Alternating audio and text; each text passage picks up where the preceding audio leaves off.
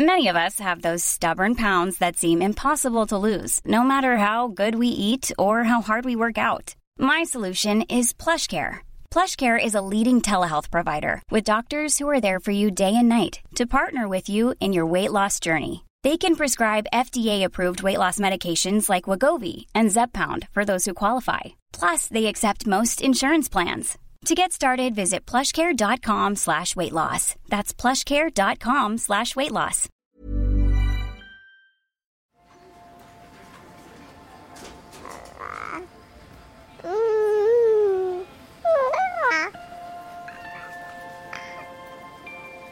J'ai l'impression de plus avoir de relation avec ma mère.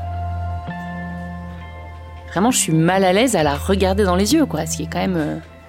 Nous devons faire le deuil de ce qui n'a pas existé parce que l'amour absent, la reconnaissance absente ou l'écoute absente ne reviendront jamais. Ils ignoraient que ce serait aussi dur que ça, je pense. Ouais, il doit vivre un enfer. Pourquoi tu m'as jamais aimé? T'aimer? Mais qui a dit que je dois t'aimer? C'est qu'il s'agit de déconstruire l'existant pour créer du nouveau. Et le nouveau, c'est la parentalité. Bienvenue dans mon cabinet. Je suis Mathilde Bouichou, psychologue clinicienne spécialisée en périnatalité. Je reçois, j'accompagne des femmes, des hommes, des futurs parents, des couples aussi, autour de toutes les questions euh, qu'ils peuvent se poser sur euh, leur parentalité, leur devenir parent. Euh, Ça peut aller lorsqu'ils s'interrogent sur leur désir d'enfant, aux difficultés qu'ils peuvent rencontrer pendant la grossesse, aux questions d'infertilité, euh, au parcours de PMA, et puis aussi autour de toutes les questions éducatives qui peuvent se poser euh, avec leurs enfants.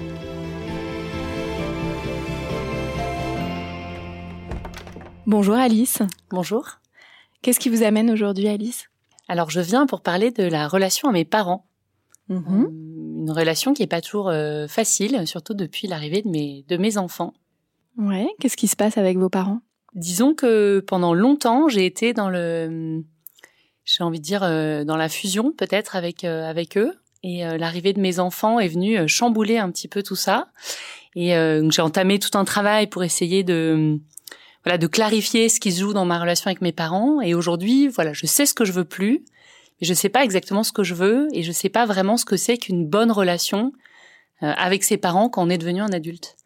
Et, euh, et cette relation qui est pas encore bien euh, définie, en tout cas pour moi, a un impact sur euh, bah, ma relation avec mes enfants, a un impact sur ma relation avec mon mari, a un impact sur la relation avec mes parents et surtout la relation avec moi-même.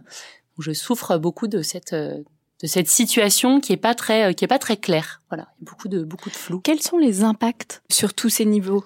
L'impact dans la relation avec mes parents aujourd'hui, c'est que je suis très gênée vis-à-vis d'eux. En fait, je, je, je n'ose pas être moi-même, j'ose pas leur parler. Euh, je- j'ai l'impression d'être comme une, une petite fille euh, face euh, aux parents euh, qui ne voilà, qui, qui se dit juste bah, il faut que je me taise euh, quand je vois des choses qui me vont pas quand j'assiste à des scènes ou quand j'entends des choses euh, pour n'importe quel autre adulte dirait la même chose j'oserais dire écoute là ça va pas ou je suis pas d'accord mais quand il s'agit de mes parents je me retrouve dans une forme de de mutisme de gêne. Et même en ce moment je me suis rendu compte j'ai même du mal à les regarder dans les yeux parce que j'ai l'impression qu'il y a un truc qui voilà qui passe plus en fait euh, qui est fini une relation qui est finie et ça me met très mal à l'aise. Ça c'est l'impact avec mes parents. Je suis pas sûre que mon père a remarqué quoi que ce soit. Ou en tout cas cette gêne a été là depuis plus longtemps peut-être. En tout cas ma mère a remarqué que il n'y avait plus de relation entre elle et moi et que je sais que ça l'a fait souffrir et donc je sens aussi de la culpabilité m'a dit mais parle-moi ouvre-toi à moi livre-toi parle-moi euh, je suis là pour toi je et donc moi, je me sens oppressée, ce truc de vas-y, parle-moi, parle-moi, parle-moi. Et moi, je me, j'ai l'impression d'être un lapin dans les phares d'une voiture, en me dire mais fous-moi la paix, quoi. Je, voilà, donc ça. Donc plus de relations, ça veut pas dire que vous avez coupé les ponts avec votre mère, c'est juste vous vous livrez moins dans cette relation? Ouais, en, en fait, euh, j'ai plus de, j'ai l'impression de plus avoir de relation avec ma mère, mais qu'on a quand même une relation. euh, Il y a la grand-mère de mes enfants a une relation avec mes enfants. On se voit, on s'entend bien. hein, Il n'y a pas de conflit, il n'y a pas de Alors j'ai mis un peu de distance, hein, je l'appelle moins. Il y a une époque où je lui racontais toute ma vie, ou dès qu'il se passait quelque chose dans ma vie, j'envoyais un texto, je l'appelais, j'avais envie de partager avec elle. Donc là, j'ai réalisé que peut-être c'était pas la meilleure personne pour faire ça. Mais donc on a encore des liens, mais j'ai l'impression qu'il y a plus d'intimité, qu'il y a plus de, c'est un peu fade comme rapport, c'est très superficiel en tout cas. Donc je sens que ça me convient pas non plus parce que je suis quelqu'un d'assez entier et avec n'importe qui sur terre, j'ai souvent des rapports assez authentiques. Je me dis c'est bizarre qu'avec ma mère, c'est tout rien et je cherche un juste milieu qui me convienne en fait parce qu'aujourd'hui je j'ai plus l'impression de faire en sorte qu'il n'y ait pas de vagues, mais je suis pas moi-même et c'est pas très agréable. Mais on a quand même des liens. Je l'ai encore vu dimanche. Voilà. Donc ça, c'est la relation avec ma mère qui est comme ça. Oui, où là, vous nous dites bien, Alice, que quand vous vous voyez, c'est très inconfortable pour vous. Oui, ouais. Hmm. Ouais, ouais. Et je sens qu'elle cherche mon regard et que je fuis son regard. Et que ça me, enfin, pour moi, c'est vraiment un signe de, vraiment, je suis mal à l'aise à la regarder dans les yeux, quoi. Ce qui est quand même, euh... enfin, je trouve hyper triste, quoi. Et, euh, et l'autre impact du coup que ça a, c'est que je passe mon temps à m'engueuler sur ce sujet-là avec mon mari, qui lui voit bien que bah, quand je suis face à ma mère, je ne suis plus une femme adulte, je suis une forme de petite fille qu'il ne reconnaît pas, euh, qui subit tout. Euh, qui lui dit mais tu peux pas subir. Euh, en fait, quand il s'agit que de moi, Alice, je subis ce que je veux en fait. Mais quand il s'agit de nos enfants, il dit mais au nom de nos enfants, tu dois t'affirmer et ne plus euh, accepter. Alors c'est, on n'est pas sur des choses, en plus on n'est pas sur des trucs euh, dramatiques, de violence psychologique ou morale hein, ou, ou physique. C'est vraiment des, des choses euh, du quotidien, mais de de l'ordre de, bah nous en tant que couple, on a certaines envies. Et on a envie, quand mes parents voient mes enfants, bah, qu'ils respectent un peu l'éducation qu'on veut donner à nos enfants, et ça vient un peu clasher. Et donc voilà, donc je pense que mon mari ne me reconnaît pas, et du coup il vient me, me renvoyer le miroir de quelque chose qui va pas, pendant longtemps, je pense j'ai été dans la, lutte, mais si tout va bien, tout va bien, regarde ta propre famille et fous-moi la paix. Et que maintenant, j'ai accepté voilà qu'il y avait un truc euh, qu'il fallait que je travaille. Et euh, donc j'ai entamé tout un travail en psychanalyse euh, il, y a, il y a quelques années. Voilà, donc maintenant j'arrive à voir ce qui va pas, mais ce que je vous disais, je sais pas ce qui va mieux. je sais pas ce que je veux, si je reformule mieux, je sais pas ce que je veux comme relation. Et donc ça, c'est l'impact au niveau avec ma mère, avec mon mari. Et puis je vois sur mes enfants quand même qu'il y a un impact de l'ordre de la réparation de euh, je pense comme euh, j'ai l'impression que euh, on, on, essaye souvent avec nos enfants de ne pas être, de, de soit faire comme nos parents de ce qu'on adorait soit faire l'inverse mais en fait tant que je suis en référentiel par rapport à mes parents j'ai l'impression qu'il y a un truc qui va pas et que j'aimerais trouver mes propres ressorts et, euh, et j'ai l'impression que ma mère, par exemple, n'était pas vraiment là pour moi en tant qu'individu. Donc moi, j'ai envie de montrer à mes enfants que je suis là. Du coup, je suis là jour et nuit. Et du coup, ils se réveillent toutes les nuits. Et je leur montre que je suis là toutes les nuits. Et je suis épuisée.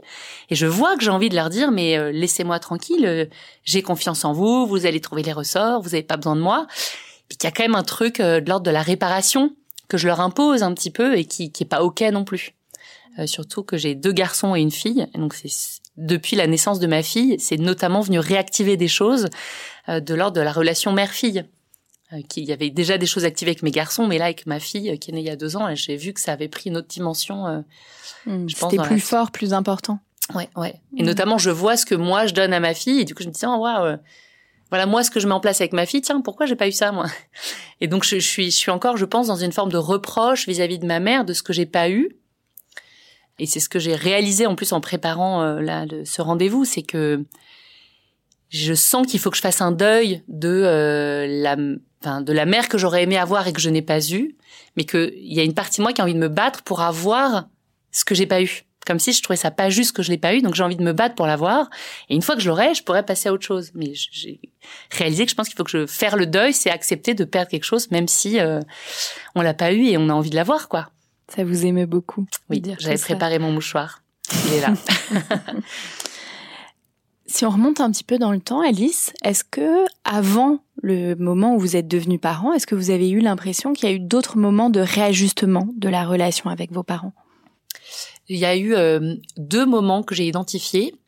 Euh, le premier, c'est au moment de mon adolescence. On a une histoire euh, familiale un peu compliquée et hum, j'ai des cousins qui sont venus habiter chez nous pendant quelques années euh, suite au décès de leurs parents. Donc on était six ados à la maison et c'était très dur. Enfin pour ma mère notamment, c'était très dur. Et donc là, je me souviens avoir conscientisé quelque chose de l'ordre de elle en bave déjà bien assez. faut pas que je rajoute une couche quoi. Donc je sais pas si à ce moment-là c'était une forme d'évitement de Enfin, en tout cas, voilà, c'était euh, moi ado, je devais prendre soin de ma mère. Enfin, je me suis mis un peu cette contrainte toute seule parce qu'elle me l'a pas demandé formellement. Euh, à un moment où je pense qu'habituellement on se sépare de ses parents à l'adolescence. Euh, donc, je pense qu'il y a déjà eu un réajustement à, à ce moment-là. Mais un réajustement du coup qui allait plutôt dans le sens de la fusion ou d'un rapprochement de relations plutôt que d'une prise d'autonomie et d'indépendance. En fait, j'ai toujours été une enfant assez indépendante et avec un jardin intime très euh, privé.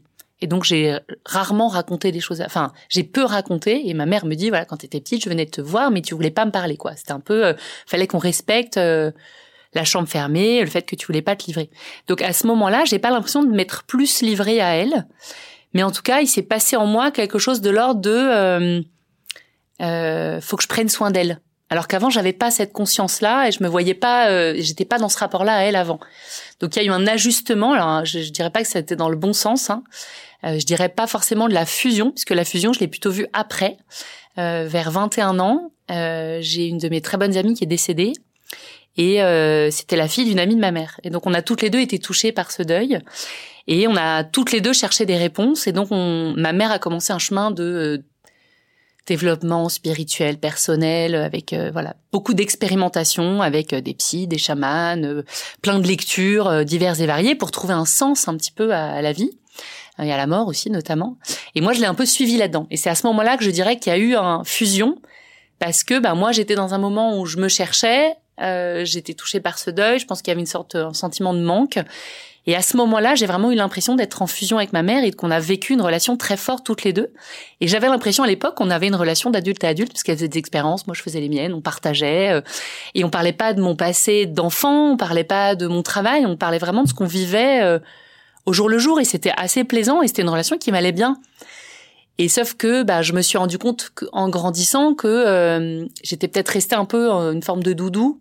En tout cas, je me positionnais un peu comme ça et et je me suis rendu compte, bah voilà, quand je parlais, je me sentais pas écoutée, que euh, dès que j'essayais de parler de moi, elle me parlait d'elle. En disant, bah tiens, j'ai fait telle expérience. Euh, ah bah oui, moi aussi, j'ai fait ça.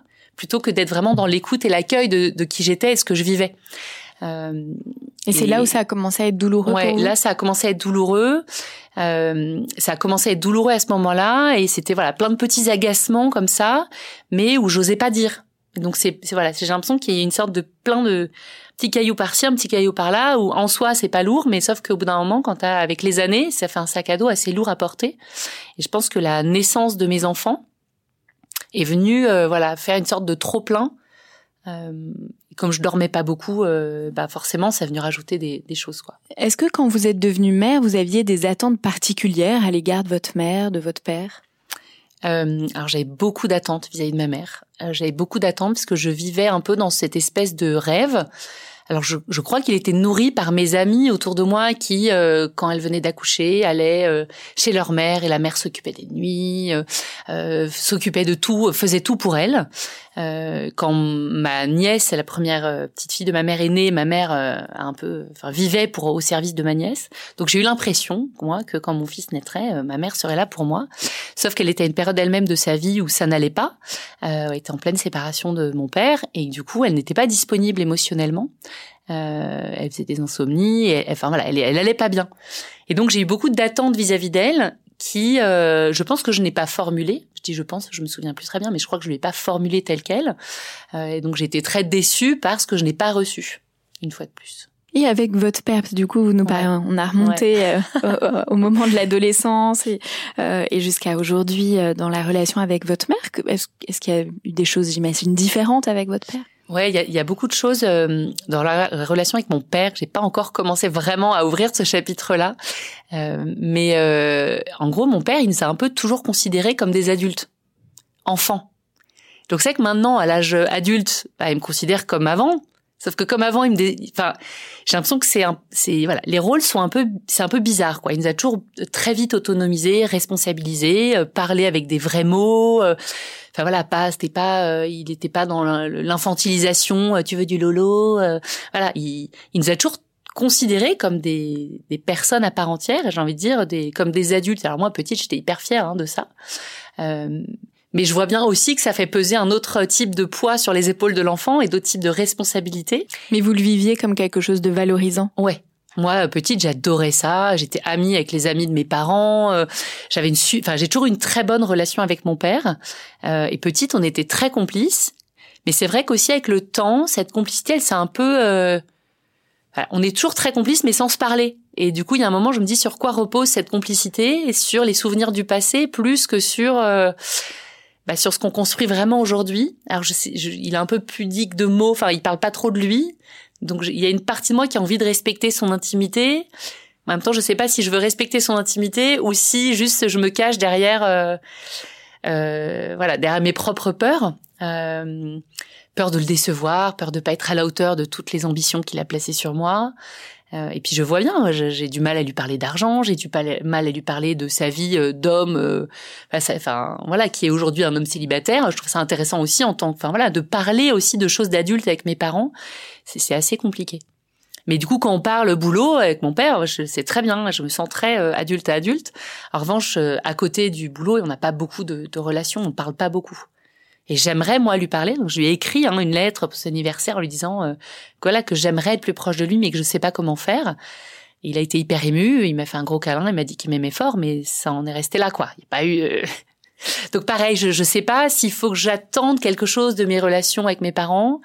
Il y a une partie de moi qui aime pas euh, me résoudre quoi. J'ai envie de me battre pour avoir des choses qui me conviennent. C'est un peu ma manière de fonctionner dans la vie quoi. Je lâche pas tant que c'est pas ok.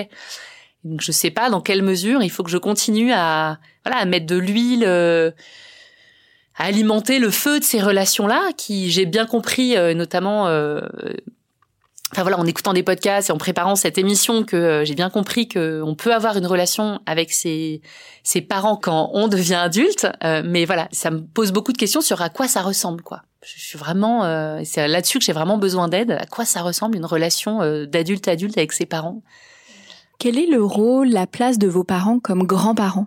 Ma mère est très présente. Euh, donc mes parents ont divorcé et ils se voient encore et donc on se voit un peu tous ensemble. Donc on a une vie de famille déjà. On, a une vie de grand. Enfin, il y a une vie un peu de grands-parents euh, en tant que famille. Euh, après, ma mère voit beaucoup mes enfants. Euh, elle est disponible pour voilà venir nous aider. Euh, euh, jouer avec les enfants. Enfin, ils ont une super. Moi, je trouve qu'elle a une super relation avec mes enfants, mes trois enfants. Ça n'a pas toujours été le cas parce qu'elle n'était pas très disponible quand ils étaient petits. Donc euh, maintenant qu'elle est disponible, voilà, on apprend aussi à se, à mettre en place un cadre qui convient à tout le monde. Euh, avec mon père, c'est un peu plus compliqué parce qu'il a une petite fille de 10 ans, qui est ma demi-sœur donc. Euh, et donc j'ai l'impression qu'il est plus... Euh, quand il voit mes enfants, il est plus le père de sa petite fille que euh, le grand-père de mes enfants. Est-ce que vous pouvez nous rappeler, Alice, quel âge ont vos enfants? Donc mes enfants ont deux ans, six ans et huit ans. Et donc quand on se voit avec mon père, sa fille et mes enfants, les enfants ont une relation de cousin, alors que c'est leur tante. Hein. Euh, les enfants en ont bien conscience, on leur a dit, on leur a expliqué la situation. Mes enfants, en tout cas, elles, je sais pas trop. Mais du coup, voilà, quand on voit mon père, moi, j'ai l'impression qu'il se comporte plus comme euh, un oncle ou en tout cas le, père de sa fille avec les cousins que comme un grand-père avec mes enfants. Et en même temps, comme c'est quelqu'un qui travaille énormément et qui est passionné par plein de choses dans la vie, il y a une part de moi qui me dit qu'il n'aurait pas cette euh, autre fille. Je, je me demande s'il aurait vraiment une relation avec mes enfants. Donc en fait, je suis contente qu'il ait une relation avec mes enfants, mais je pourrais pas qualifier cette relation de grand-parent à petit enfant. Je sais pas c'est très clair. Oui, là, ce que vous nous dites, c'est que cette relation, elle passe par sa fille qui a à peu près le même âge que vos enfants. Exactement. Mais il y a quand même une relation. Mes enfants savent que c'est leur grand-père, ils s'adorent. Il est très généreux en temps, en énergie, en cadeaux. Euh, voilà, il n'est pas très présent en tant que grand-père, mais quand il se voit, voilà, il y a un lien, il y a quelque chose qui est là. Euh, je pense que mes enfants, enfin, je pense que mon père sera plus à l'aise avec les enfants plus grands qu'avec les bébés. Euh, et donc c'est aussi une relation qui est en train de se mettre en place et qui devient de plus en plus belle. Euh, même si voilà, on a eu des, il y a eu des situations euh, qui moi en tant que mère me questionnent, euh, mais pareil, j'ai pas réussi à, à, trouver ma place et à, à m'affirmer. notamment, j'ai demandé un jour à mon père de prendre mon fils. à l'époque, il avait 4 ans, 5 ans je crois quatre ans, je crois, à l'inviter à, enfin, le prendre à dormir une nuit. Hein. Donc c'est moi qui ai dû demander à ce que le grand-père prenne son petit enfant, parce que sinon, il, lui, n'a jamais, il n'a jamais proposé d'inviter mes enfants chez lui, juste pour passer un week-end avec eux ou autre, par exemple. Donc je lui ai demandé. Donc il y avait sa fille qui était là et le lendemain, mon fils m'a dit ah c'était super. euh, euh, il nous a laissé tout seul euh, dans la maison le temps d'aller chercher à manger. Moi je me suis dit attends, il a laissé un enfant de euh, 4 ou 5 ans avec sa tante slash cousine de 2 ans de plus, donc des enfants en gros de, de 4 et 6 ans ou de 5 et 7 ans, tout seul à la maison, le temps d'aller chercher la... Je bon, ça m'a paru assez inconscient. Après, peut-être, euh, moi, je, donc voilà, je passe mon temps à me dire, peut-être que c'est moi qui suis stressée, il faut que je lui fasse confiance. Et en même temps, ça me, ça me, je trouve ça pas ok comme situation. Et euh, quand je lui en ai parlé, il m'a dit, oh non, non, non, bon, non, j'ai dû, je devais être cachée dans la cuisine. Donc, je sais pas s'il s'en souvient plus. Et je pense que ça serait aussi une possibilité. Ou juste, euh, il veut pas me dire la vérité. Mais je trouve que dans les deux cas, bah, il n'y a pas de discussion possible, il n'y a pas de... Donc moi, je me retrouve un peu à me dire, bon, bah, j'ai l'impression que c'est moi euh, qui suis la, maintenant la chieuse de la famille à titiller sur toutes les choses qui me, qui me conviennent pas. Parce que mon frère et ma sœur, j'ai l'impression, sont un peu moins, euh, enfin, ils suivent un peu plus le mouvement que moi qui, met, qui essaye de mettre mes limites par-ci, par-là. Mais bon, j'assume euh, ce rôle, hein, de, que je m'impose toute seule, parce que personne me l'a dit, mais De mettre un coup de pied dans la fourmilière? exactement, de mettre un coup de pied dans la fourmilière. Merci beaucoup Alice. Je vous propose qu'on passe dans le salon d'à côté. On va rejoindre notre expert Emmanuel Ballet de Coqueromont qui va euh, justement nous éclairer, nous donner des pistes pour euh, vous aider à vous affirmer davantage Alice.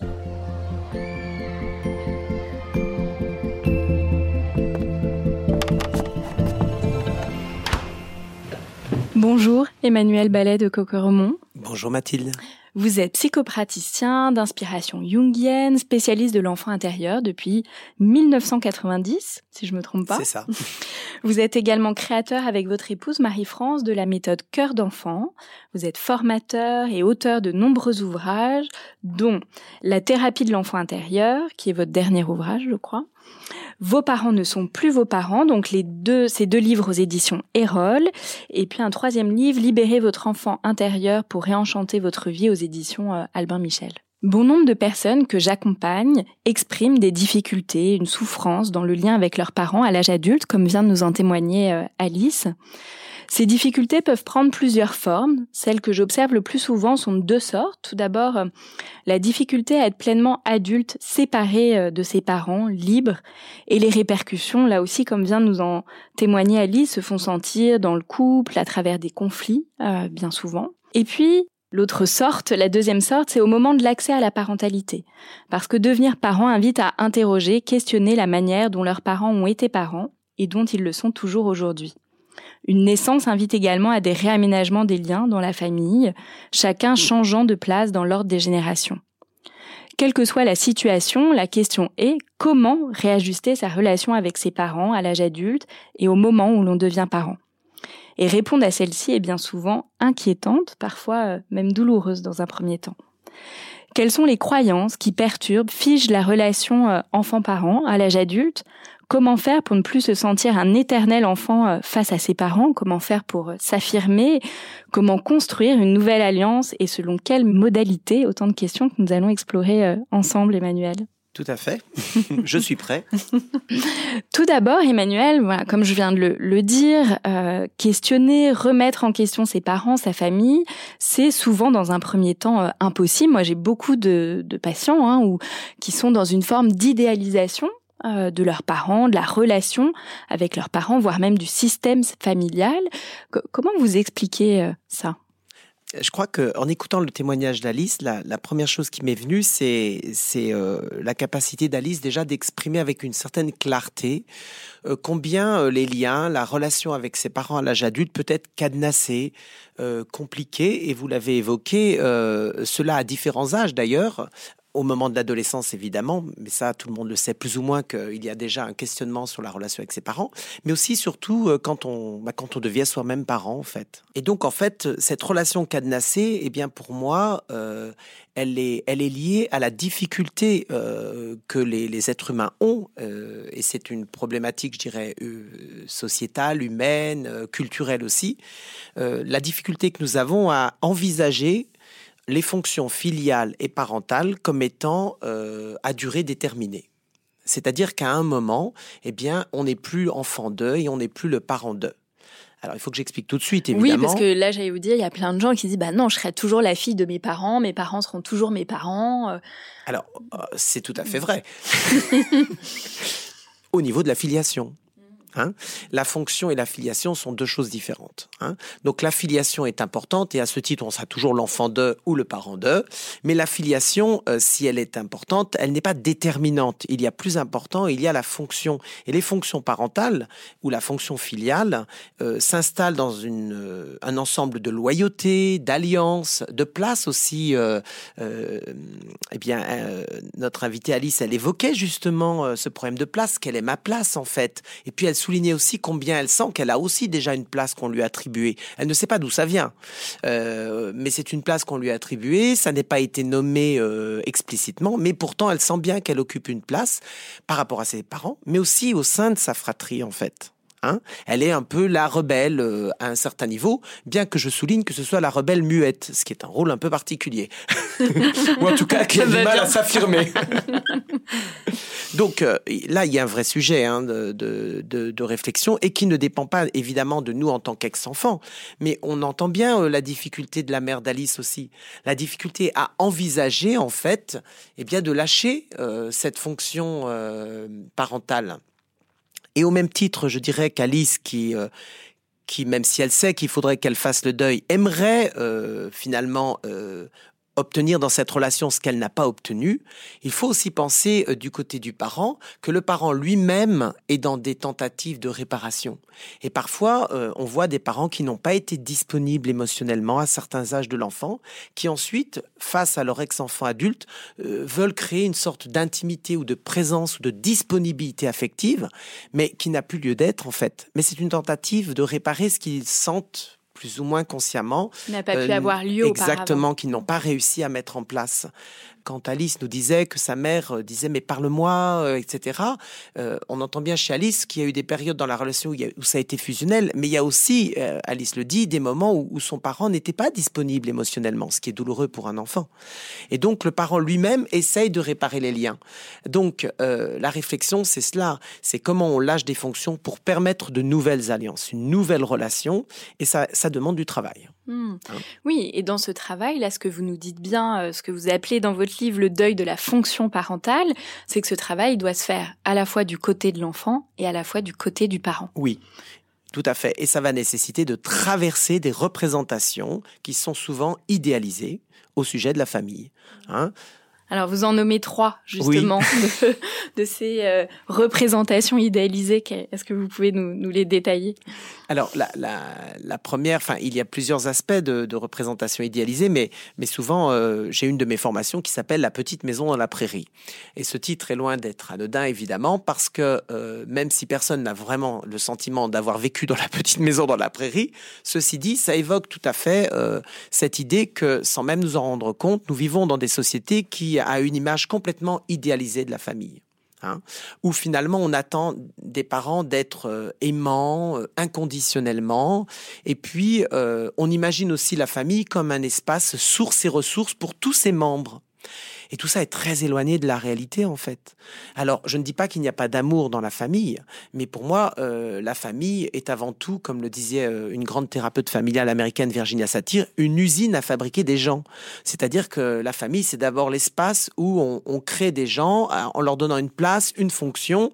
Oui, il y a de l'amour, mais pas que.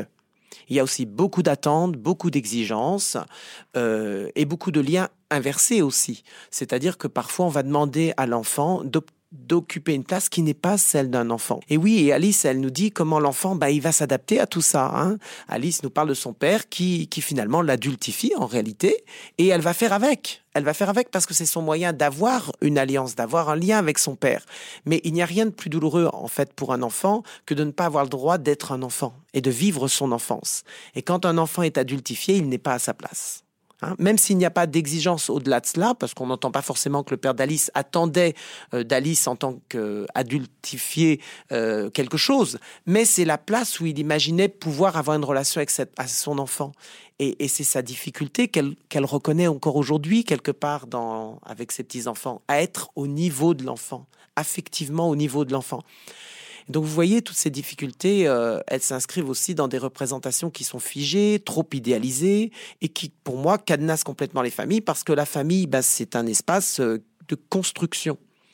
euh, qui nécessite que, euh, eh bien, qu'on s'interroge sur les liens, qu'on les fasse évoluer, et puis qu'on accepte aussi, et ça c'est le plus difficile sans doute, eh bien que l'enfant soit considéré dans sa véritable nature, c'est-à-dire que l'enfant est un expert du lien en fait est un expert du lien et de l'amour. Et, l'enfant a toujours beaucoup à dire dans la famille sur la façon dont il vit le fonctionnement familial. Et je sais que moi, la première chose que je fais dans une thérapie familiale, c'est que j'écoute l'enfant et je lui donne une place que le système souvent ne lui donne pas comme expert.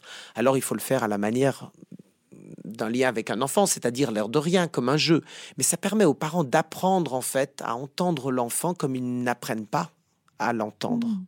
Oui, là, du coup, de questionner l'enfant sur comment il perçoit ses parents, qu'est-ce qu'il perçoit d'eux, par exemple. C'est, oui, tout à fait. Et puis, les enfants ont souvent une façon très judicieuse de dire les choses. Et, si on passe à côté de ces informations, on perd une, euh, on perd de la matière. En fait, on perd des informations qui nous permettraient d'évoluer, y compris dans notre fonction euh, parentale. On vit dans des sociétés idéalisées, donc le parent, il est censé être le bon parent, euh, parfait, nourricier. Et là, on passe à côté d'énormément de choses. D'abord parce qu'en fait, euh, ce qui est le plus douloureux pour un enfant, ça n'est pas de manquer, c'est de ne pas être reçu. Et ça, c'est fondamental. On est dans des sociétés, et aujourd'hui, il y a une déviance avec la parentalité positive, où on continue à faire croire aux parents qu'il faut qu'ils soient nourriciers, qu'ils soient bienveillants, qu'ils soient positifs, qu'ils donnent de l'amour, de l'amour, de l'amour. Oui, mais à quel moment, en fait, on se rend compte qu'en réalité, euh, l'enfant donne énormément, et il a besoin d'être reçu? Et ça nécessite, dans la position parentale, d'être accueillant et pas tout le temps dans ce rôle actif de donner, donner, mais aussi d'apprendre à recevoir.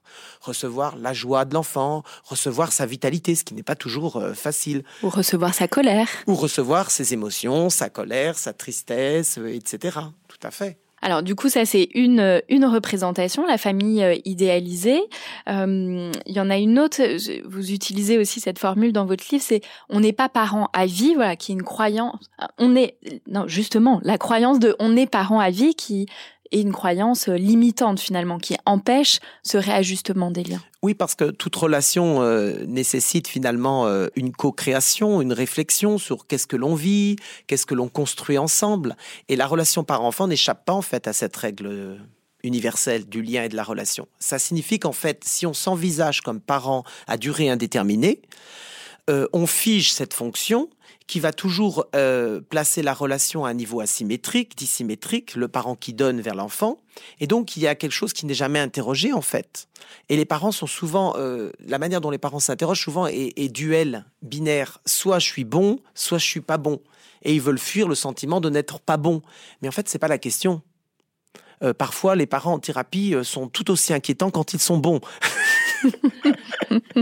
la question, c'est, mais en fait, qu'en pense mon enfant? Comment reçoit-il cela en fait? Moi je dis que je l'aime et je lui montre que je l'aime, mais est-ce qu'il le reçoit comme tel? Donc, interroger la relation, c'est interroger la façon dont notre façon de fonctionner, notre lien, le lien qu'on propose, est reçu. Et ça, c'est difficile. Et, ça, du coup, vous pouvez inviter des parents à questionner justement leur enfant, à leur poser ces questions? Ah oui, mais de toute façon, euh, en thérapie familiale, la plupart du temps, euh, les parents n'imaginent même pas euh, tout ce que ressentent et pensent leurs enfants. Donc je les confronte très vite au fait que ben, même un enfant de 5 ans, de 6 ans, même plus jeune, a des choses à dire, a des choses à révéler. Et, et c'est intéressant. Et parfois, l'enfant va le faire de façon tout à fait physique, spontanée. Je me rappelle d'une séance familiale où il y avait une mère qui avait une difficulté avec ses deux fils, qui avaient 6 euh, euh, ans et 8 ans, je crois. Et je demande à la mère, eh bien, demande à, ton enfant euh, ce qu'il ressent quand tu parles. Et la mère, pour faire ça, elle se lève et elle se met à genoux devant son fils. Et naturellement, l'enfant s'est redressé et il s'est assis sur le dossier. Et d'un seul coup, on avait une mère à genoux très très très basse et son fils qui était tout au-dessus et qui la regardait comme ça. Et je lui dis, ça c'est ce qui se passe dans votre quotidien. Vous avez le sentiment que votre fils gouverne la maison, vous n'avez pas d'autorité, vous n'y arrivez pas. Mais vous avez vu comment au départ vous vous placez pour lui parler? Et ça, ça parlait de ce qu'elle avait vécu enfant en fait. Elle avait toujours été mise dans une position de soumission. Donc elle continuait sans même s'en rendre compte à... Elle prétendait être aimante, mais en fait elle n'était pas aimante, elle était soumise. Et ses enfants euh, ne voulaient pas, euh, ne voulaient pas la dominer ou voilà. Non, ils ne faisaient que montrer maman, il y a un souci. Parce que si tu te comportes comme ça, alors oui, nous, euh, on va te montrer que ça ne va pas. Du coup, Emmanuel, c'est euh, donc trois euh, représentations, croyances. On est parent à vie, le parent est le, la source d'amour unique presque dans le système familial, et puis cette représentation idéalisée de la famille, la petite maison dans la prairie. Quel impact, du coup, ça a sur le fonctionnement familial et plus sur voilà cet enfant à l'âge adulte? Bah, ça a l'impact que Alice décrit, c'est-à-dire euh, bah, l'ex-enfant est muselé en fait. Il se tait, ou il n'a le sentiment qu'il ne peut pas dire, qu'il ne peut pas exprimer sa vérité intérieure. Parce que si euh, la représentation euh, du parent est figée, elle est puissante en fait, parce qu'il y a aussi le problème de. L'oblativité. l'oblativité parentale, où finalement euh, le parent euh, s'enferme dans l'idée que comme il est parent, euh, il sait ce qui est bon pour son enfant, et il sait qu'il fait bien, il pense qu'il fait bien, donc tous ces actes sont censés être positifs. Ça crée vraiment une, une vision du parent qui ne peut plus être remise en cause. Et, la plupart des ex-enfants ont du mal à exprimer ce qu'ils ressentent parce qu'ils ne veulent pas écorner en fait l'image que le parent a construite, mais qui est une image qui n'est plus humaine en fait. Hein? Et moi, pour moi, il y a un manque d'amour à cet endroit. Parce que ce que souvent je dis à mes patients, je leur dis, mais tu n'aimes pas ton parent en fait? Si tu l'aimais, tu le confronterais à la personne que tu es. Et tu accepterais que peut-être ça va le déranger, que peut-être ça va le mettre en cause. Mais c'est ça les relations, c'est ça être aimant.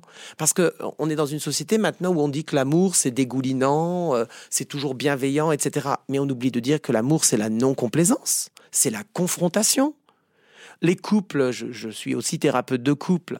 euh, bah, le couple, c'est quoi? Mais c'est un, une en permanence une confrontation, et c'est dans la confrontation, et ce qui n'a rien à voir avec la guerre, qu'on trouve en fait et qu'on forge un lien aimant et soutenant. Mais il faut accepter en fait de ne pas être d'accord. Il faut accepter de de montrer en quoi on est unique et spécifique. Il faut accepter quand on est un ex-enfant de dire la façon dont on a vécu notre enfance, défendre notre enfant intérieur, prendre le parti de l'enfant qu'on a été, révéler la façon complètement évidemment sensitive, émotionnelle, euh, imaginative dont on a vécu les choses. Il s'agit pas de dire j'ai raison et toi parent tu as tort. Il s'agit de faire entendre une vérité qui si elle n'est pas entendue par le parent, ne met pas le parent en mouvement mais ne met pas tout le système en mouvement et ne permet pas de réajuster la relation en fait. Du coup, là, Emmanuel, ce que vous dites, ça, ça m'évoque, ce que vous disiez déjà tout à l'heure sur le deuil de, de la fonction euh, euh, parentale. Et comme nous en a témoigné Alice, beaucoup, et moi c'est ce que je vois aussi beaucoup dans ma pratique euh, clinique, d'accompagner euh, des, des parents qui sont en train de devenir parents et qu'ils ont beaucoup d'attentes au moment où ils deviennent parents à l'égard de leurs parents. Donc Alice nous disait qu'elle avait beaucoup d'attentes à l'égard de sa mère, voilà, qu'elle soit présente, qu'elle la soutienne. Qu'est-ce qui se passe quand euh, l'enfant devient et adulte et devient lui-même parent Qu'est-ce qui se joue Qu'est-ce qui se manifeste plus particulièrement à ce moment-là, qui est un moment quand même important de réajustement des liens avec les les Oui. parents, les ex-parents, en, En théorie? fait, euh, il faut imaginer que les liens parents-enfants et les liens entre êtres humains sont, sont ordonnés autour d'une éthique qui est de donner, de recevoir et de rendre. Ce qui installe dans le système familial, en fonction de la place aussi qui nous a été attribuée, et c'est une attribution inconsciente par les systèmes familiaux, ce qui engage en fait un système de loyauté. Et dans ces loyautés, il va y avoir une forme de lutte pour essayer d'obtenir ou de réparer. Lorsqu'un ex-enfant devient parent, eh bien, euh, Alice nous le dit parfaitement. Se réveille chez l'individu plusieurs choses. D'abord, une forme de colère ou de revendication, ou en tout cas euh, de conscience que je ne veux pas euh, faire vivre à mes enfants ce que j'ai vécu. Je vais vouloir donc réparer ce que mes parents euh, m'ont fait à moi dans la relation, mais je vais vouloir aussi continuer à essayer d'obtenir de mes parents ce que je n'ai pas reçu. Et en même temps, je vais essayer vis-à-vis de mes enfants de réparer aussi et donc de leur proposer le meilleur de ce dont j'aurais eu besoin. Oui, mais le meilleur dont on a besoin ne correspond pas à l'enfant unique et spécifique qu'on a devant nous. C'est ça le souci. Hein et puis, il y a toutes ces problématiques de loyauté qui vont se réveiller aussi en fonction de l'âge. Si, par exemple, Alice n'a pas eu de problème en tant que nourrisson, maman était présente, papa était présent. Quand Alice va avoir un petit bébé nourrisson, ça va plutôt bien se passer. Mais si à l'âge de deux ans, euh, je dis n'importe quoi, mais par exemple, maman n'était plus disponible émotionnellement, bah, Alice, devant son enfant de deux ans, va, va se retrouver en difficulté. Non pas parce qu'elle n'a pas les ressources pour s'occuper d'un bébé de deux ans, mais parce que son vécu qui n'a pas été euh, suffisamment euh, soigné, hein, euh, conscientisé et soigné, va se réveiller. Beaucoup de parents se retrouvent en difficulté, non pas à cause de leur capacité, loin de là, mais parce qu'ils réveillent des vécus. Et je me souviens d'un de mes patients qui ne supportait pas les cris de, son bébé, en fait. Il, rêvait d'être père, et voilà qu'il donne naissance à une magnifique petite fille, et il ne supporte pas les cris euh, de sa fille. Ça générait beaucoup de colère en lui, beaucoup d'énervement, etc. Et au moment où il devient père, on était encore en train de travailler sur le fait que sa mère avait été maltraitante régulièrement. En fait, elle le frappait euh, avec un martinet ou elle le menaçait avec une tige en bambou. Et donc, les deux choses arrivaient en même temps. Et alors, j'ai proposé un rituel à cet homme. Je lui ai dit, de toute façon, tu ne peux pas continuer à vivre et, à exercer une fonction parentale si déjà tu vis avec ce secret en toi. Donc, il a fait un rituel pour dévoiler sa vérité intérieure à sa mère. Et un jour, il est venu voir sa mère il a dit, il lui a offert un martinet il lui a offert une grande tige en bambou. Il a dit voilà, ces objets t'appartiennent parce que lorsque j'étais enfant, eh bien, tu m'as maltraité, tu m'as violenté, mais tout ça n'a rien à voir avec moi. Donc je te restitue la violence de tes comportements. Il a rendu ça.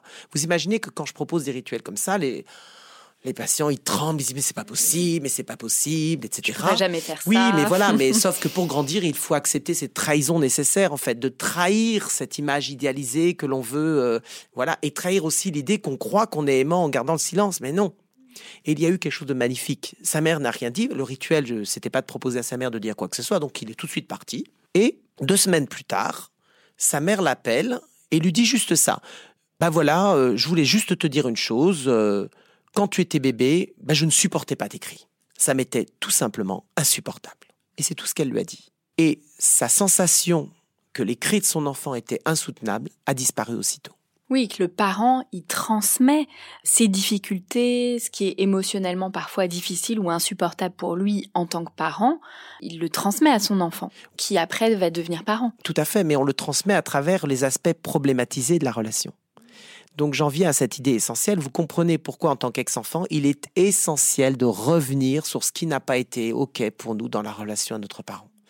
L'enjeu n'est pas eu simplement d'améliorer la relation avec notre parent, même si ça passe par un moment de confrontation. L'enjeu quand on est parent, c'est de ne pas re, en fait, répercuter ces informations ou les revivre malgré soi et se retrouver, en fait, mis en échec, en fait, dans ses capacités et ses ressources de parent pour reprendre, parce que l'exemple que vous évoquez euh, m'évoque énormément de patientes que j'accompagne qui ne supportent pas les cris de leur bébé, alors sans avoir pour autant été euh, maltraitées.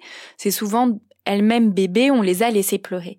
Donc d'entendre leur bébé pleurer, elles s'entendent elles-mêmes pleurer parce qu'on garde en nous tous les âges de notre vie. ce que vous appelez l'enfant intérieur, en tout cas, c'est une partie mhm. de l'enfant intérieur euh, qui reste actif, qui est réactivé. Voilà ce que vous dites en miroir par rapport à, à l'âge de, de, notre enfant euh, et qui euh, du coup vient amène de, la difficulté ou dans dans la relation avec l'enfant? Moi, je m'appuie sur certains travaux en neurosciences ou, dans, sur la théorie de l'attachement. Par exemple, il y a une chose qui m'a beaucoup marqué et qui est intéressante. On s'est rendu compte que si un enfant, dans le lien avec son parent, reçoit à la hauteur de 30% un lien euh, sécure, confiant et aimant, ça lui suffit en fait. Ça m'a amené à la réflexion suivante, c'est que les enfants n'ont pas besoin de tellement de parents. Ils ont besoin d'une personne humaine devant eux. Donc, je dis à mes cheminants, les, les patients qui viennent me voir, cessez d'être parents il y a énormément d'occasions où ça n'est pas le parent qui est en jeu, c'est vous en tant qu'être humain. Faites exister la personne que vous êtes. Je me rappelle d'une fois une femme qui supportait pas donc les cris de son enfant. Je lui dis mais de toute façon les cris d'un enfant c'est insupportable pour un cerveau adulte. En fait, au niveau neuronal, un enfant a des capacités, enfin, d'expression et d'émotionnel, mais qui sont simplement chaotiques pour un cerveau adulte si on était dans le même état qu'un nourrisson, euh, notre cerveau euh, d'adulte exploserait. On ne pourrait pas. Et je lui ai dit, mais est-ce que tu as dit à ta petite fille que c'était insupportable ces cris? Elle m'a dit, ah, mais non, je peux pas dire ça. Mais pourquoi? C'est la vérité.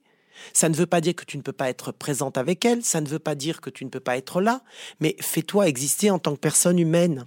Et pourquoi je dis ça? Parce qu'en fait, les enfants, à l'inverse de l'image aussi qu'on a longtemps véhiculée, ne sont pas des êtres infantiles, immatures, euh, etc. Ce sont des êtres vraiment euh, collaboratif, euh, d'une grande intelligence relationnelle. Et ce qui est arrivé avec ce nourrisson, c'est que lorsqu'elle a dit à son nourrisson que c'était difficile pour elle d'entendre ses cris, que c'était très très difficile et qu'elle ne savait pas gérer et que du coup ça la mettait en difficulté pour répondre à ses besoins, la petite fille, eh bien, s'est mise à pleurer beaucoup beaucoup moins. Et donc, elle s'est rendue compte, là, la question n'était pas d'être un parent et d'essayer d'être le bon parent qui fait face aux cris de son enfant, c'était d'exister en fait humainement. Nous sommes des êtres d'émotion. Nous avons à partager un accordage émotionnel. Et donc, pour nous accorder émotionnellement avec nos enfants, en tant que parents, il faut aussi que nous soyons honnêtes, en fait, sur ce que nous ressentons. Pas que nous mettions un masque de parents en disant, oui, ma chérie, je t'aime, bien sûr, alors qu'à l'intérieur, on est en colère. C'est prendre les enfants pour des idiots, puisqu'ils sont informés beaucoup plus subtilement que nous des informations émotionnelles. Hmm.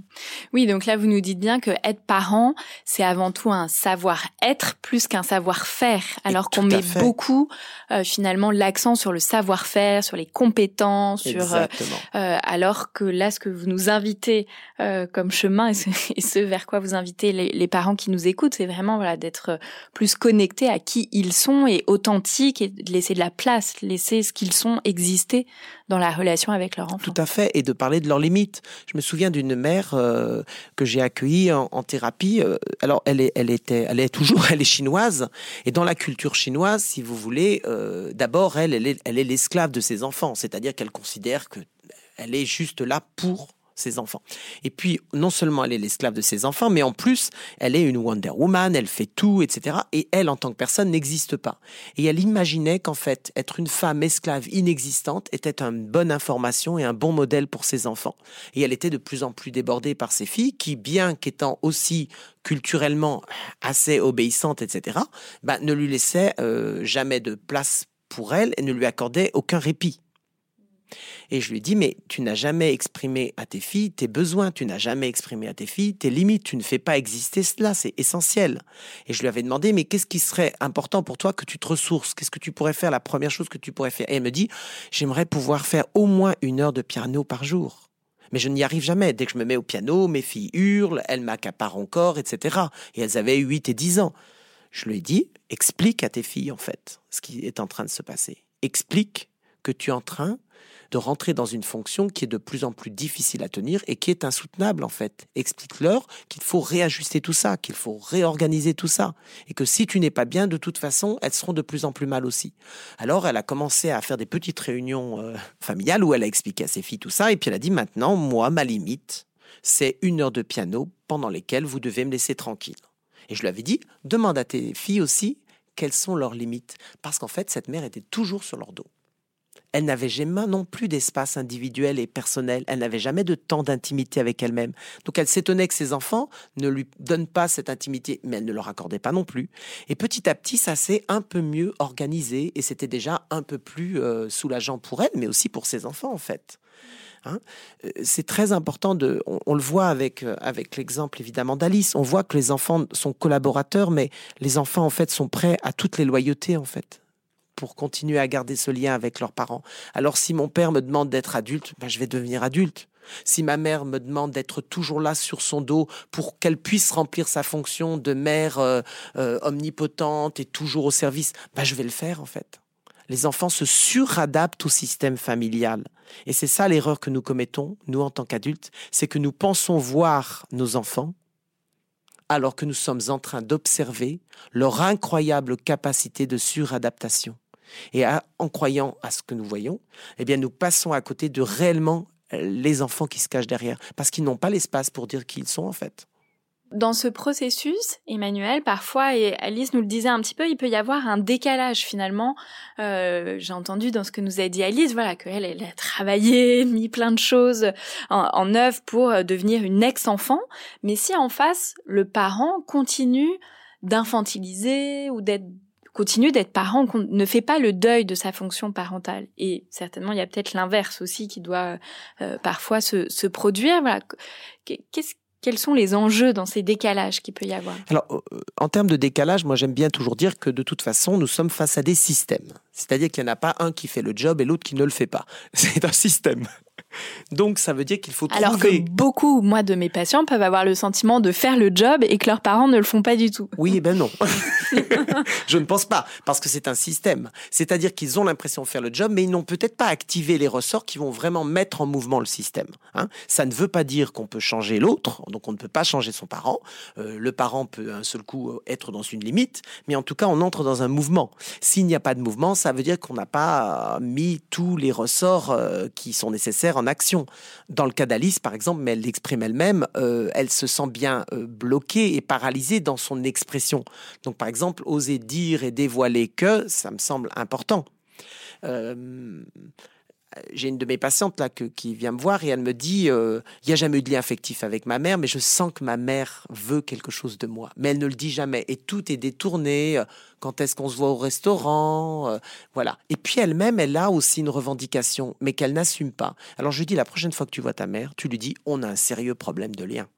Il n'y a jamais eu d'affection entre nous mais nous avons l'une et l'autre une demande.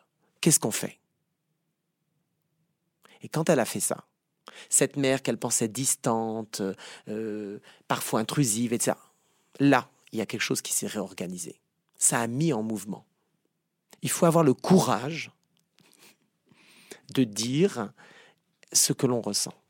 Et ça, c'est une clé que souvent nos patients euh, n'osent pas, en fait tout simplement. Mais souvent, ils ont très peur de la réaction du parent en face. Mais alors, ils ont peur parce qu'ils sont dans un mythe. Ils ont peur de perdre l'amour. Ils ont peur de faire mal aux parents. Certains me disent, mais je vais le tuer. Mais ça n'existe pas. Ce sont des craintes, en fait, qui sont mythiques. Vous avez ces peurs, Alice? Je me faisais toute petite sur ma chaise. Euh, oui, oui, moi j'ai cette crainte, en effet. Euh, de évidemment que ça blesse, que ça remette trop en question. J'ai essayé hein, déjà de lui parler et euh, moi je pense qu'aujourd'hui ma plus grande peur c'est de pas être écoutée. Quand j'ai déjà essayé de parler de comment moi j'ai vécu mon enfance, euh, la réponse que j'ai en face c'est mais non c'est pas du tout comme ça que ça s'est passé. Et il y a des faits en face. C'est là où j'aurais dû aller plus loin en disant mais en fait c'est pas les faits, on s'en fout des faits, c'est comment moi je l'ai vécu et que je pense que j'ai les ressorts pour parler aujourd'hui. J'ai ce courage-là, cette, cette envie en tout cas qui vient petit à petit. Mais je pense que je vais poser en préambule le euh, je te demande de m'écouter. Enfin, toi, tu veux que je te parle, moi j'ai envie de te parler, mais est-ce que toi, tu es prête à m'écouter? Est-ce que tu es prête à entendre ce que je vais te dire? Parce que moi, c'est ma plus grande peur. Enfin, c'est-à-dire, en fait, si je fais tout ça, mais que ça change rien... Alice, du coup, moi, je vous proposerais exactement de surtout pas faire ça, en fait. Parce Merci. je vais vous expliquer pourquoi. en fait, euh, un moment, vous avez exprimé cette difficulté euh, que nous traversons tous et qui fait aussi que nous grandissons euh, dans l'âge adulte, qui est de faire le deuil de ce que nous n'avons pas reçu. Et ça, c'est l'une des choses les pires. C'est l'une des choses les plus douloureuses, mais que malheureusement, en tant qu'être humain, nous avons à traverser. Nous devons faire le deuil de ce qui n'a pas existé, parce que l'amour absent, la reconnaissance absente ou l'écoute absente ne reviendront jamais.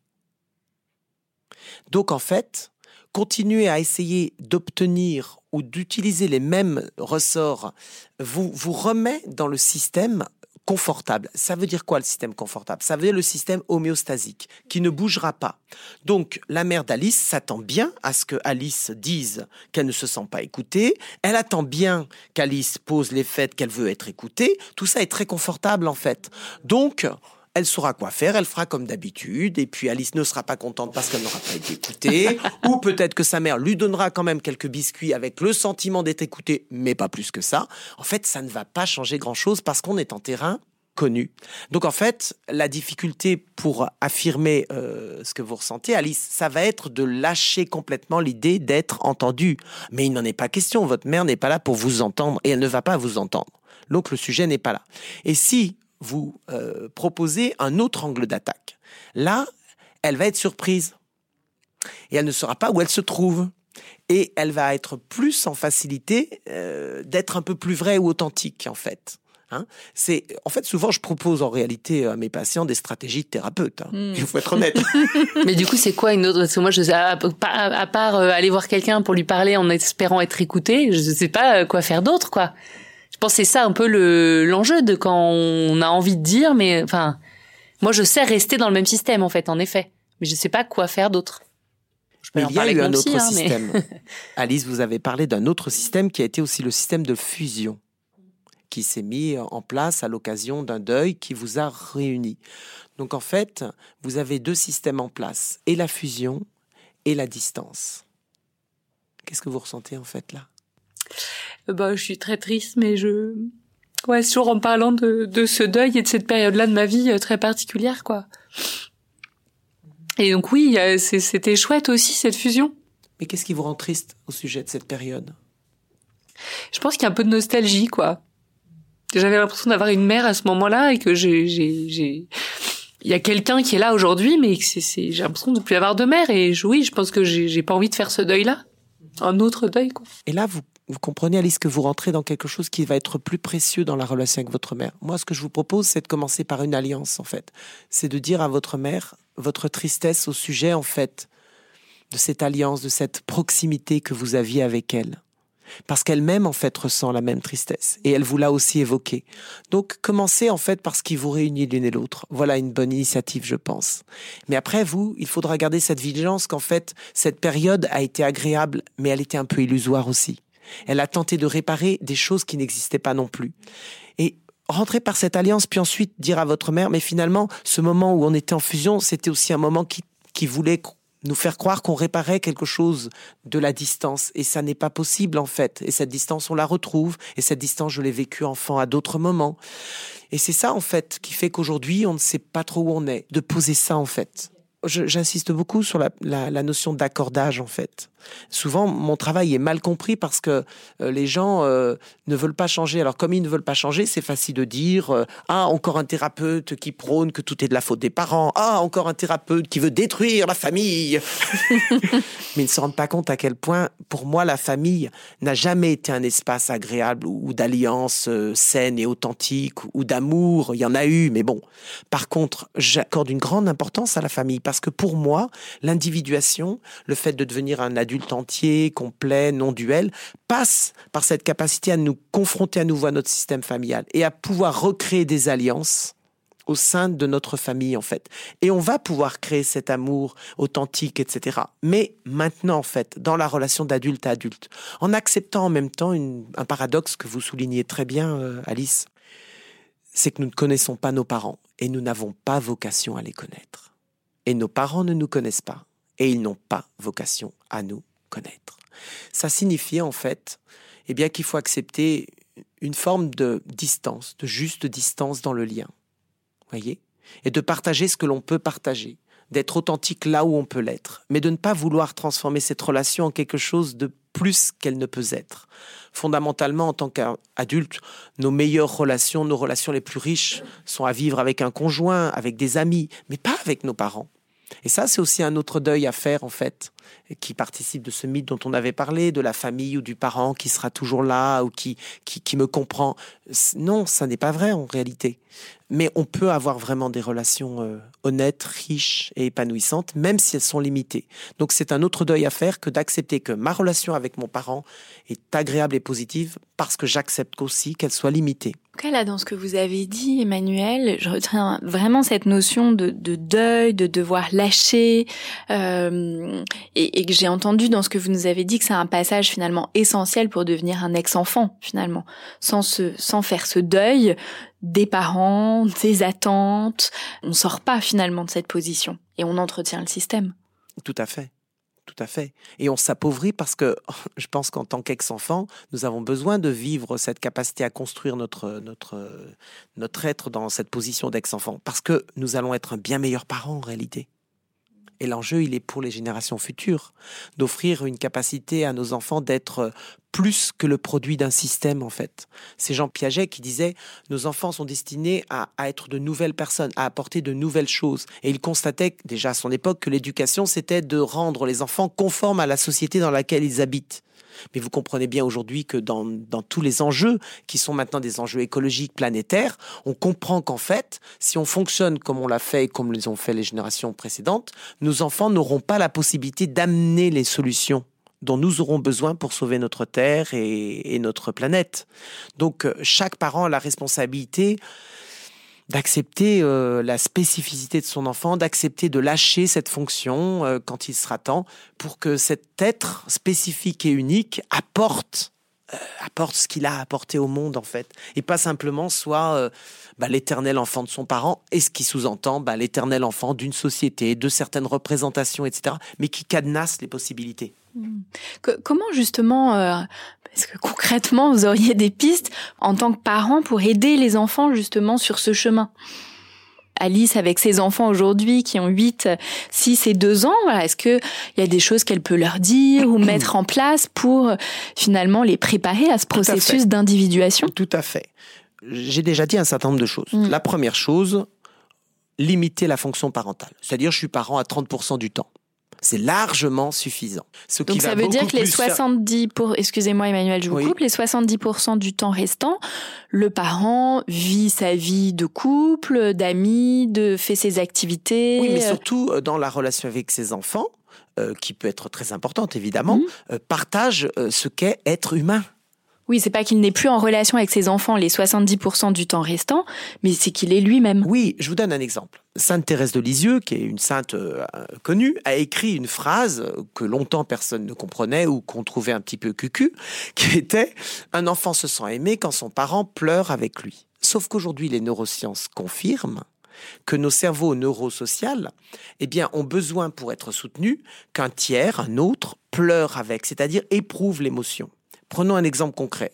Votre fille euh, rentre de l'école, elle pleure, elle est triste parce qu'elle s'est fait voler son cartable. Le parent, dans sa fonction parentale avec toutes ses représentations, va toujours, risque toujours d'être à côté de la plaque. Parce que ce qu'il va dire ou répondre, etc., va être à côté de la plaque. La première chose essentielle, c'est d'être présent en tant qu'être humain et d'être accordé et de se dire, je vais me mettre à la place de ma fille. Et d'en fait, de faire sentir à sa fille, bah écoute, mais moi, si j'étais toi, bah, je serais triste aussi. En fait, c'est normal que tu sois triste. Et puis c'est violent en même temps ce que tu as vécu. Oui, au lieu de dire euh, qu'est-ce que tu as fait pour perdre ton cartable ou te faire piquer ton cartable? Oui, exactement. En fait, cet accordage émotionnel, il est complexe pour la plupart de nous en tant qu'êtres humains parce que ça nécessite bah, des compétences émotionnelles euh, que les parents euh, ont appris à contraindre et pour lesquelles ils se sentent un peu limités. Mais c'est notre nature humaine voyez Cessez d'être parent. Soyez moins parents, soyez humains avec vos limites, etc. Ça enrichira davantage vos enfants et ça les rendra beaucoup plus capables d'oser exprimer ce qu'ils ressentent et d'avancer en fait dans leur humanité. Parce qu'un enfant a besoin d'être régulé par un parent. Il ne peut pas le faire tout seul.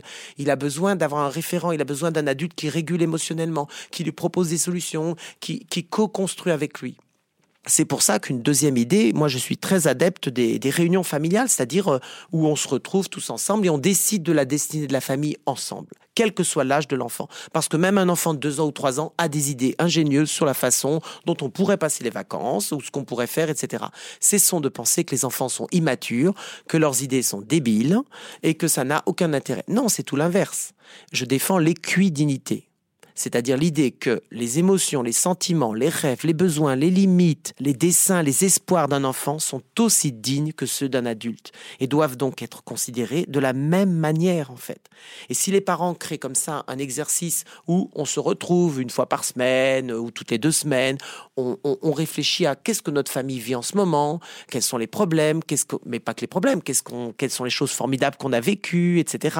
De quoi on a envie. Voilà. Euh, je propose souvent, ça, c'est Télépoche qui avait proposé cet exercice un jour, mais qui, marche très fort, euh, euh, l'exercice des qualités, où on se partage, on se dit nos qualités. Euh, voilà, ça peut être des moments ressources aussi qu'on partage dans ces réunions. Oui, ça, m'évoque un, outil qui est utilisé en discipline positive qui s'appelle le temps d'échange en famille. Voilà. Voilà, qui est un temps d'échange où on peut se dire merci, on dit merci à chacun des membres de la famille, voilà. Tout à fait. Où on résout les problèmes, tout à fait. Tout à fait, tout à fait. Et ça, c'est vraiment très précieux. Et puis, bon, bah, le parent a à travailler à sur lui-même en fait. Parce qu'il doit estimer qu'en fait, avoir un enfant, c'est être confronté à son histoire d'enfant. Et donc, il a une responsabilité dans ce reparentage qu'il a exercé vis-à-vis de l'enfant qui continue à vivre en lui, pour ne pas en fait soit vouloir se réparer à travers ses enfants, soit en fait continuer à, malgré lui parfois, répercuter des comportements qui vont être vécus de manière euh, euh, violente ou de manière euh, carencée en fait par l'enfant. Hein, et ça, c'est important. Je me souviens d'une de mes patientes, un jour, elle rentre et puis elle me dit, bon, ben, euh, je vais continuer les groupes de thérapie hein, parce que ça me semble important. Je dis, oui, oui, euh, oui, mais là, j'en ai vraiment pris conscience. Elle me dit, ah bon, pourquoi? Ben, quand je suis rentrée, ma fille m'a dit, euh, là, ça va pas en ce moment, retourne à ton cœur d'enfant, ça ira beaucoup mieux. T'es beaucoup mieux quand t'as fait ta thérapie de groupe. Et les enfants ont besoin, en fait, de voir que leurs parents sont aussi enfantins, qu'ils retrouvent ces, ces capacités. Moi, je pense que euh, je pense que les, que les enfants sont là pour nous dire est-ce que tu peux réapprendre à être joyeux? Est-ce que tu peux réapprendre à être vivant? Est-ce que tu peux réapprendre à être émerveillé? Est-ce que tu peux faire ça? Parce que c'est ce que j'aimerais partager avec toi. Voyez? Et à un moment, si on fait vraiment cette expérience de reconnexion avec l'enfant en soi, moi souvent je me dis, oh, mes parents ont eu de la chance d'avoir le petit Emmanuel à leur côté. La vérité, c'est que nous avons complètement inversé les choses. Nous pensons que nos enfants nous ont un devoir à notre égard parce que nous leur avons apporté de l'amour, du soutien. Et bien sûr qu'il faut apporter des choses à nos enfants. Mais la réalité, pour moi, c'est que ce sont nos enfants qui nous apportent. Et nous devrions davantage être conscients en tant qu'adultes que ce sont nos enfants, en fait, qui nous enseignent, que ce sont nos enfants qui nous apportent, et que nous devons être à la hauteur de ce qu'ils nous demandent en acceptant de nous mettre à leur niveau.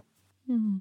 Pour compléter là ce que vous dites Emmanuel de ce que peut faire par rapport à ce travail que le parent peut faire, euh, vous évoquiez la, nécessité que le parent aide l'enfant à se réguler émotionnellement parce qu'il n'est pas en capacité de le faire. Donc dans ce travail de reconnexion, de reparentage à l'enfant qu'il a été, aussi de travailler sur sa régulation émotionnelle, ce qui va l'aider bah, à exprimer, à reconnaître avant d'exprimer, déjà à reconnaître ce qu'il ressent, ce qu'il vit, de pouvoir l'exprimer et donc voilà d'accompagner et d'aider aussi son enfant euh, sur ce chemin. Oui, et souvent ça va, ça va sauver euh, des situations familiales qui peuvent être périlleuses. Moi, je me souviens d'une de mes patientes, elle frappait ses enfants en fait, elle ne pouvait pas s'en empêcher.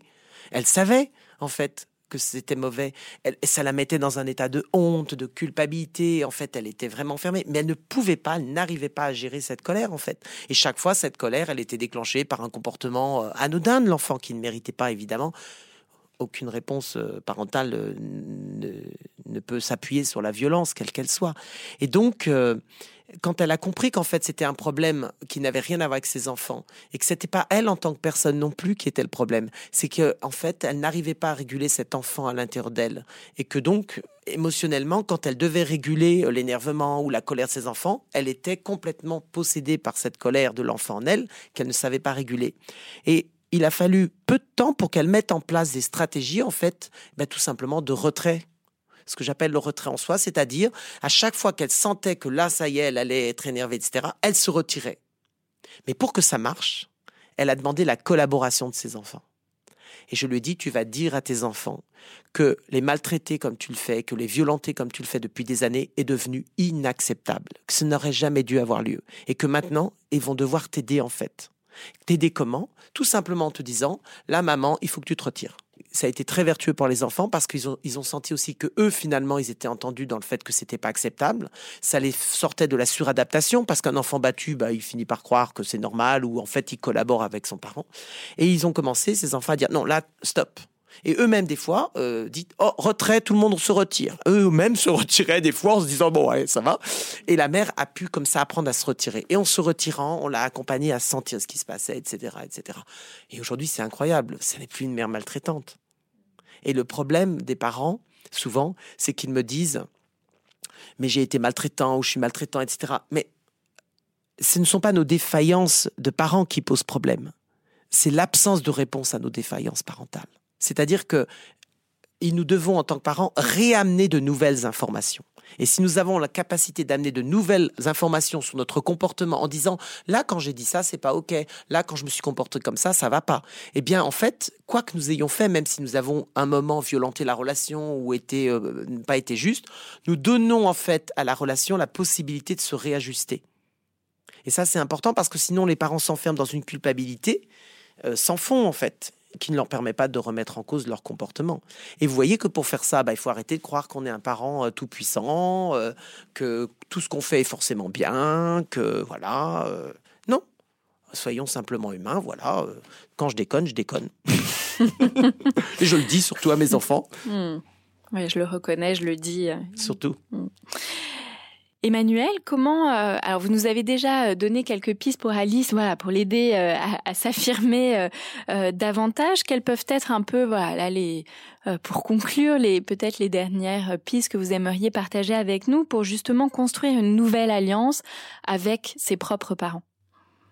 Je vais peut-être dire des choses que j'ai dites, mais même si c'est un travail, même si c'est une prise de conscience qui demande du temps, on ne peut pas être adulte si on ne prend pas le parti de l'enfant en soi. Nous vivons dans des sociétés, et, c'est vrai dans nos sociétés aujourd'hui, mais ça l'a toujours été, où en fait euh, l'enfant est, est nié, maltraité, sous-évalué. Et donc nous continuons souvent à être en guerre contre cet enfant en nous.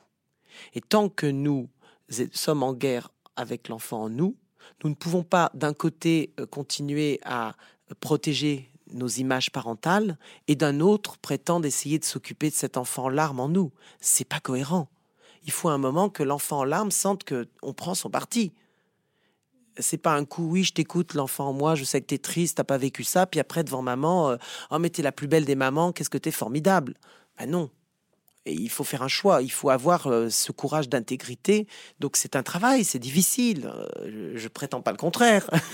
Donc là, finalement, cette connexion à l'enfant intérieur, vous nous en parliez tout à l'heure par rapport aux enfants qu'on a, en tout cas quand l'ex-enfant devient parent, donc euh, ça aide pour préparer l'enfant un jour à ce processus d'individuation, mais ça aide aussi l'ex-enfant devenu adulte, devenu parent, à réajuster les liens avec ses propres parents devenus ex-parents. Oui, c'est évident, tout à fait. Je, me, je cite souvent cet exemple que j'ai vécu. Ma mère a été maltraitante avec moi et quand j'ai commencé ma première psychothérapie à 18 ans, il y a un enfant qui m'est apparu et il m'a dit je suis un enfant battu.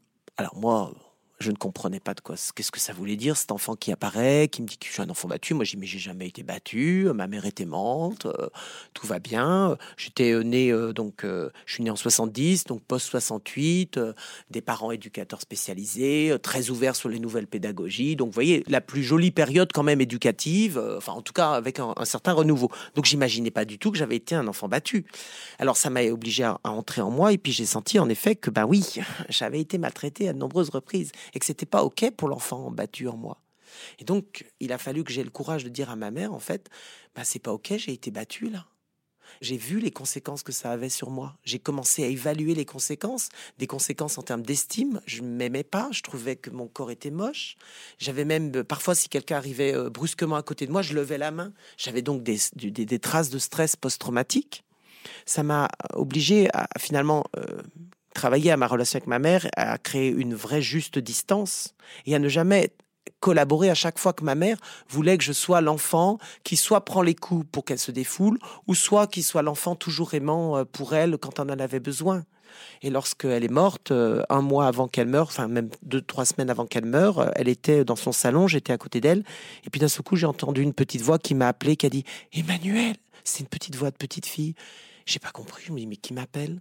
Puis je me suis rendu compte que c'est ma mère en fait qui m'appelait. Elle était un peu dans le coma, etc. Je me suis approché et puis j'ai entendu ma mère dire Emmanuel, dis-moi que tu m'aimes. Et là, j'ai senti une énorme tension en moi. L'enfant en moi dit non, c'est pas ok ça. Parce que ma mère, même à la fin de sa vie, essayait toujours de me mettre à cette place en fait, mais c'était pas ma place à moi. Alors je lui ai dit Petite Lucienne, ma mère s'appelait Lucienne. Je dis, petite Lucienne, va demander à la grande Lucienne si elle t'aime. Et là, ma mère s'est apaisée, elle s'est endormie. Je raconte souvent cette histoire parce qu'il faut avoir le courage. Il faut avoir ce courage, même devant un mourant. Parce que souvent, euh, malheureusement, quand nos parents meurent, c'est le moment où on, on resigne des alliances qui sont loin d'être agréables. Mais vous voyez, si on se prépare moi, je, cette expérience a été très très importante pour moi à plus d'un titre et elle a, elle a engagé des transformations même personnelles énormes. Moi, je considère que c'est une grâce qui m'a été donnée d'arriver à cet endroit où je pouvais dire à ma mère, même alors qu'elle est mourante, non là c'est pas ok, mais rester en alliance avec elle et renvoyer chacun sa responsabilité. Je pense qu'en tant qu'être humain, nous avons tous la responsabilité de prendre soin de ces parties de nous-mêmes, sensibles, vulnérables, fragiles. Et c'est ça qui nous rendra plus humains, mais surtout qui nous permettra d'être vraiment en alliance, en fait. Et j'ai été béni, franchement, euh, après la mort de ma mère, parce qu'il y a plein de choses merveilleuses qui me sont arrivées, parce que je pense que j'avais atteint un certain degré là où j'avais clos, en fait, la relation avec ma mère, que c'était clos, et que je pouvais faire la part des choses, c'est-à-dire rendre ma mère humaine, responsable de ses actes, mais savoir aussi garder tout ce qu'elle m'avait apporté. Et donc, ça m'a permis, au moment de sa mort, de lui dire et de la renvoyer elle-même, pas en tant que parent. Je me suis adressé à l'adulte, à la femme qu'elle était. Ben voilà, même si c'est la fin de vie, même si c'est le dernier moment, on peut toujours s'occuper de cet enfant qui est en nous. En tout cas, on peut toujours être invité à retourner le voir. Oui, à rester en, authenticité avec soi, ne pas se, retrouver coincé, comme vous disiez, à nouveau dans des jeux d'alliance et de faire quelque chose finalement euh, qui va nous mettre mal. Qui va nous mettre mal, qui va nous, nous interdire, euh, Alice le dit, d'être nous-mêmes en fait être soi-même, c'est essayer de développer cette intégrité, d'oser dire les choses, de ne pas avoir peur de les dire. Moi, mon expérience, j'ai été dans ma vie euh, amené à devoir dire des choses douloureuses, que ce soit à ma mère ou même à ma grand-mère, etc., pour différentes raisons. Et mes patients me le disent aussi. Tous, ils sont morts de trouille, et moi, j'étais mort de trouille quand je l'ai fait aussi. Donc je sais ce que c'est. Euh, mais en fait, la réalité, c'est que ça, ça a nourri des relations plus vraies, plus justes. Voilà. Euh, ayons le courage d'aimer réellement et pas d'être dans le devoir. Hein. Alice Miller disait le devoir tue le sentiment naturel. Et cette phrase, souvent, elle, n'est pas comprise, elle n'est pas entendue. Euh, quand on est dans le devoir, quand on reste l'enfant, etc., on tue les possibilités d'alliance et d'amour, d'authenticité et de liberté pour tous les membres de la famille. Le devoir n'a jamais été euh, l'amour, n'a jamais permis l'amour. Comme vous nous l'avez euh, bien dit, Emmanuel, construire une relation d'adulte à adulte est tout un cheminement, c'est un processus qui prend du temps, tant du côté de l'enfant que du côté du parent. Ces réajustements peuvent être parfois douloureux et remettent en question le fonctionnement familial, les différents membres de la famille, mais ils sont nécessaires pour construire des relations non pas source d'insatisfaction, de souffrance, de dysfonctionnement, mais des relations plus libres dans lesquelles chacun a sa place et peut être reconnu dans son individualité. Je finirai par cette phrase que vous m'avez dite en préparant l'épisode. C'est un point qu'on n'a pas eu le temps d'évoquer, mais peut-être une prochaine fois, vous m'avez dit on n'est jamais mieux différencié que dans l'alliance. Et, ça m'a semblé vraiment très important euh, de, de le rappeler euh, là en conclusion, parce qu'il ne s'agit pas dans tout ce que vous nous avez partagé, de couper les liens avec ses parents, mais vraiment de construire une alliance qui soit plus juste pour chacun et que voilà, on n'est pas obligé de se séparer euh, physiquement pour pouvoir réajuster les choses. Tout à fait. Je recommande souvent des lectures euh, à mes patients, des lectures, des podcasts ou autres. Alice, est-ce que vous avez écouté quelque chose ou lu quelque chose que vous auriez envie de nous recommander? Alors moi j'ai toujours euh, j'ai toujours adoré lire euh, Françoise Dolto. Et du coup là quand je vous écoutais Emmanuel sur cette idée d'aller à l'écoute de l'enfant et il y a tout un il y a des recueils de livres sur ces émissions. Alors là j'ai perdu le, les, les intitulés des livres. Mais je trouve que c'est toujours intéressant d'aller écouter l'enfant en fait euh, même si c'est pas notre notre enfant nos vécus à nous, euh, de voir le, la puissance en fait de, de, de ce que l'enfant dit quand on lui tend le, le micro. On retrouvera toutes les, les, références et puis les références aussi. Il y a, euh, en audio, voilà, toutes les émissions de, de radio qu'on peut trouver aussi. Merci euh, Alice. Emmanuel, qu'est-ce que vous auriez envie de nous recommander? Alors, outre mon livre. Évidemment, j'allais le recommander. Alors, je le, je le redonne les, les, références. Vos parents ne sont plus vos parents de Marie-France et Emmanuel Ballet de Coqueromont aux éditions Erol. Oui, tout à fait. Et puis notre dernier livre, La thérapie de l'enfant intérieur aux éditions Erol aussi, qui donne vraiment un aperçu très complet de ce qu'est euh, la spécificité de cette thérapie qui est une thérapie du lien. Euh, voilà.